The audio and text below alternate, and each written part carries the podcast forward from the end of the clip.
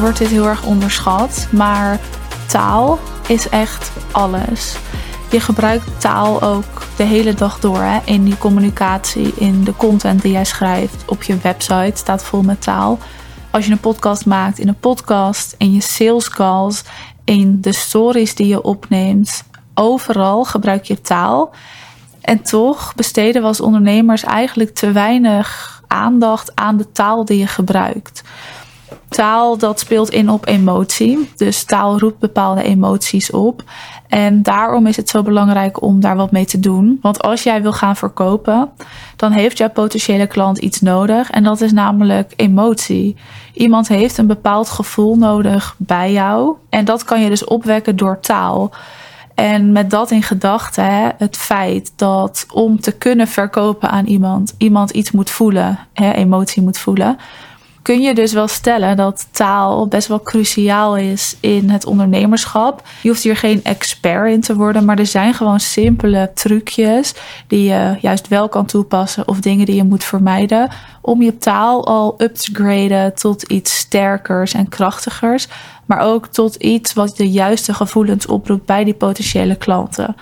Ik wil in deze aflevering met je bespreken wat je moet vermijden. Dus gewoon een aantal punten in taal. Maar neem dit ook mee in je sales. Want als ik het heb over taal, heb ik het niet alleen over geschreven teksten. Ik heb het juist ook over wanneer je praat. Wanneer jij in een sales call zit. Als jij een video opneemt. Maar dus ook de teksten op je website. Dus het is echt en en. Ik heb het over allebei. Taalgebruik is dus deel van je communicatiestijl. En daarin mag je dus echt nadenken ook over welke woorden gebruik ik. Hoe praat ik normaal? Hoe maak ik duidelijk in taal wat je doet en voor wie je er bent? En dat klinkt zo vanzelfsprekend, maar dat is het niet. En nou ja, even een klein zijweggetje, maar een simpele tip is al om even een woordenlijst voor jezelf te maken met woorden die passen bij hoe jij praat, die gaan over jouw expertise en die je dus kan inzetten in de content die jij schrijft, zodat je regelmatig dezelfde soort woorden laat terugkomen. Wat daar het voordeel van is, is dat mensen het en gaan herkennen en begrijpen. Want na één keer lezen snappen wij jou nog niet, dus het moet terugkomen. Maar ook dat als ze dan met jou in zo'n sales call zitten en jij praat en je gebruikt ook dat soort woorden, dat het heel vertrouwd voelt.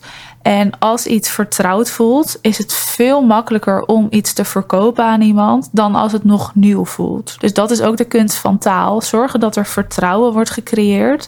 En dat gebeurt allemaal onbewust in het brein, hè, van die potentiële klant. Omdat dat brein linkjes legt met hé, hey, dit heb ik al gehoord. Hé, hey, dit herken ik. En deze woorden, hè, komen me bekend voor. Dus er is dan al onbewust een bepaalde band, waardoor jij in een salesgesprek moeitelozer gaat verkopen. Maar dat was even een klein zijweggetje. Wat ik wel ook wil vertellen, nog even voordat ik het ga hebben over wat mag je vermijden. Eigenlijk is dit ook iets wat je mag vermijden, dus laten we gewoon starten met punt één.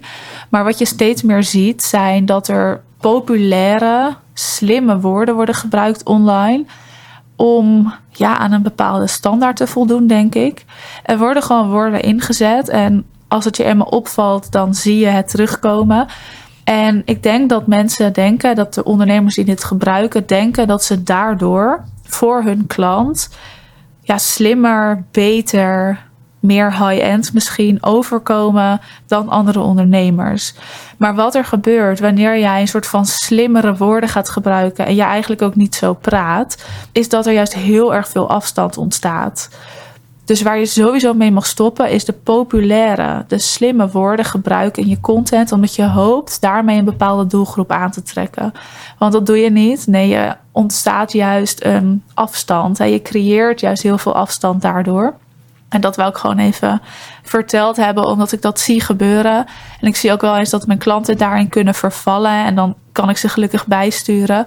Maar in taal is het gewoon het allerbelangrijkst dat jij praat zoals jij praat. En daarom is zo'n woordenlijst ook zo fijn.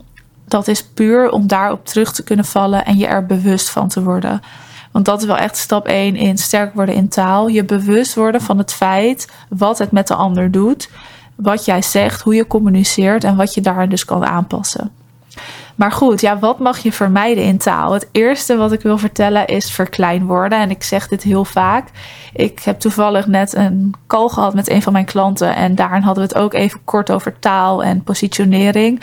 En toen zei ik ook, verkleinwoorden mag je altijd vermijden. We hebben heel snel de neiging om ergens je of tje achter te zetten. Maar juist doordat je dat doet, zwak je jezelf af. Dus misschien wil jij een heel goed punt maken, maar gebruik je daar een verkleinwoord in. Wat er dan gebeurt is dat dat bij de ander binnenkomt. En dit gaat allemaal onbewust, maar het brein hoort een verkleinwoord en zwakt dan dat hele punt af. Dus dit werkt bijvoorbeeld ook als je in een discussie zit, gewoon in je privéleven. Of je wil een punt maken of een argument krachtig neerzetten. Gebruik je gewoon nooit verkleinwoorden. Niet in je content, niet op je salespagina, niet in je salescalls. Gewoon nergens. Wees je hier bewust van. En dit is er echt zo eentje die je op een notitieblaadje mag schrijven en desnoods ergens mag opplakken, zodat je het regelmatig ziet. Want het is heel makkelijk om hierin te vervallen. En vaak zijn we ons hier ook niet bewust van, hè, dat we dit doen. Maar dit maakt echt al ontzettend veel verschil. Dus vermijd verkleinwoorden. Dan, wat mag je nog meer vermijden? Dat is passief taalgebruik. En passief taalgebruik komt heel afwachtend over. Dus dat gaat heel erg over ik zou moeten. Of het moet nog gebeuren. Dat is een beetje ja, luie taal, noem ik het wel eens. Maar wat er gebeurt is dat de ander gewoon niet weet wat hij aan jou heeft. En het dus afwachtend overkomt. En ook als je tegen de ander praat, hè, je zou moeten, puntje, puntje, puntje. Of je zou dit en dat moeten gaan doen. Dat komt ook afwachtend over van, nou ja, het zou moeten, maar is het echt nodig? Twijfelachtig eigenlijk. Wat je wil is dat je actieve taal gebruikt. Dus je gaat, hè, of ik ga dit doen. Zodat het heel duidelijk is dat wat je zegt je ook meent. Dat komt veel daadkrachtiger over. En ook dit is allemaal onbewust, wordt allemaal opgepikt door je brein. En er worden allemaal linkjes meegelegd. Maar dit doet heel veel. En ook weer in de content, op je website, wanneer je praat, overal is dit van belang. Dan nog een ander, conditioneel taalgebruik. Dat mag je ook vermijden en dat is eigenlijk voorwaardelijk. Dus bijvoorbeeld, wanneer puntje puntje af is, dan ga ik puntje puntje doen. Dus wat je eigenlijk zegt, ik ga het pas doen als er iets anders is gebeurd. En omdat er dan eigenlijk een bepaalde voorwaarde aan zit, weten mensen dus weer niet wat ze van je kunnen verwachten. En dat komt weer afwachtend over. En ook deze manier heeft weer invloed op dat brein. En eigenlijk, als je dus conditioneel taalgebruik gebruikt, wat er gebeurt is dat je zegt, ik ben er nog niet klaar voor om in actie te komen. En dus ga je dat ook niet doen. Dit is ook interessant als je zo tegen jezelf praat. Hè. Dus als jij bijvoorbeeld een to-do-lijst maakt of een salesplan. Hè. Stel je maakt een verkoopplan. Ik denk dat dat voorbeeld veel passender is. En jij zet daarin, ja, ik ga dit doen, maar ik doe dat pas wanneer dit af is. En wanneer dat af is, doe ik ook pas dat. Dan zeg je dus onbewust en niet direct, hè, dus indirect tegen jezelf, ja, ik ben er nog niet klaar voor, want ik moet eerst nog dit en dit en dit doen. En echt, ik durf mijn hand ervoor in het vuur te steken dat je het dan niet gaat doen. Dus vermijd dit ten alle tijden voor jezelf, voor plannen die je met jezelf afspreekt, dingen die je tegen jezelf vertelt, maar ook bijvoorbeeld naar je klanten toe. Hè. Als coach, ik ben natuurlijk coach, als ik op deze manier tegen mijn klanten praat, dan gaan zij niet doen wat wij hebben afgesproken. Dus je wil concreter zijn, duidelijker zijn, niet afwachtend. Je wil zeggen, je bent hier klaar voor of ik ben hier klaar voor en dit is wat we gaan doen. Dus het gaat echt allemaal eigenlijk tot nu toe om duidelijkheid. Dus passief taalgebruik, conditioneel taalgebruik mag je vermijden. Verklein worden, alsjeblieft vermijd ze, want dat is zo belangrijk. Dan nog een laatste, dat is het woordje maar. He, dus ja, maar. Eigenlijk mag je het woordje maar altijd vermijden. En dat komt omdat het woord maar, he, als je die inzet, eigenlijk wat je daarvoor hebt gezegd, afzwakt. Je kan het woord maar bewust gebruiken om de zin die je ervoor hebt gebruikt af te zwakken. Dus het kan ook bewust, zodat je daarna een sterker punt maakt. Maar als je dat nog niet gewend bent, moet ik zeggen, eigenlijk is het zo, als je daar gewoon nog niet zo veel in hebt geoefend en bewust mee bezig bent geweest, dan lukt dat vaak niet. Dus in veel gevallen heeft het woordje maar een negatieve klank. Hè? Maar, oh, er is dus nog iets beters. Zo wordt dat woordje maar vaak beschouwd. Dus vermijd het wanneer het kan. En je kan het woordje maar vaak wel vervangen door het woordje en of door het woordje dus. Ik zei namelijk net dus in mijn zin, maar ik had ook maar kunnen zeggen.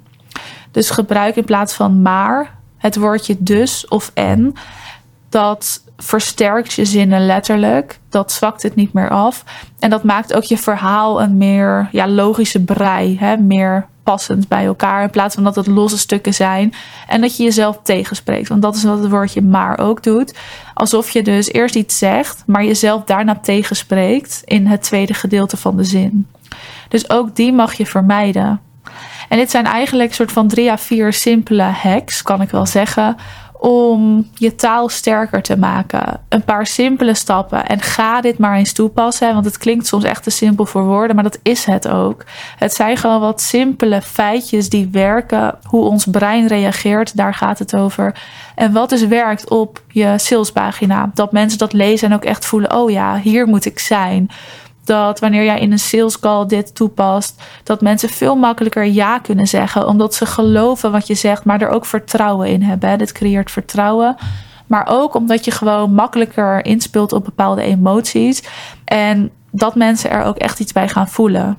Maar wel de positieve gevoelens en niet de negatieve gevoelens. Dus ik nodig je vooral uit om dit in te gaan zetten. Om hier ook echt wat mee te doen. Desnoods luister je de aflevering nog een keer en schrijf je even mee. Maar neem alles maar eens onder de loep en pas het toe. Ben ik heel benieuwd wat het voor je gaat opleveren. Je mag dat natuurlijk altijd met me delen. En ik wil je vragen, heb je de podcast nog geen sterren gegeven of volg je de podcast nog niet? Dat kan op Spotify. Dan nodig ik je bij deze uit om dat te doen. Ik vind het heel leuk om te zien als je natuurlijk sterren geeft. En daarnaast krijg je ook lekker als je de podcast gaat volgen de meldingen als er een aflevering online komt, waardoor je op de hoogte blijft. Dus daar ben ik je ontzettend dankbaar voor. En dan uh, ja, wens ik je voor nu een fijne avond of een hele fijne dag.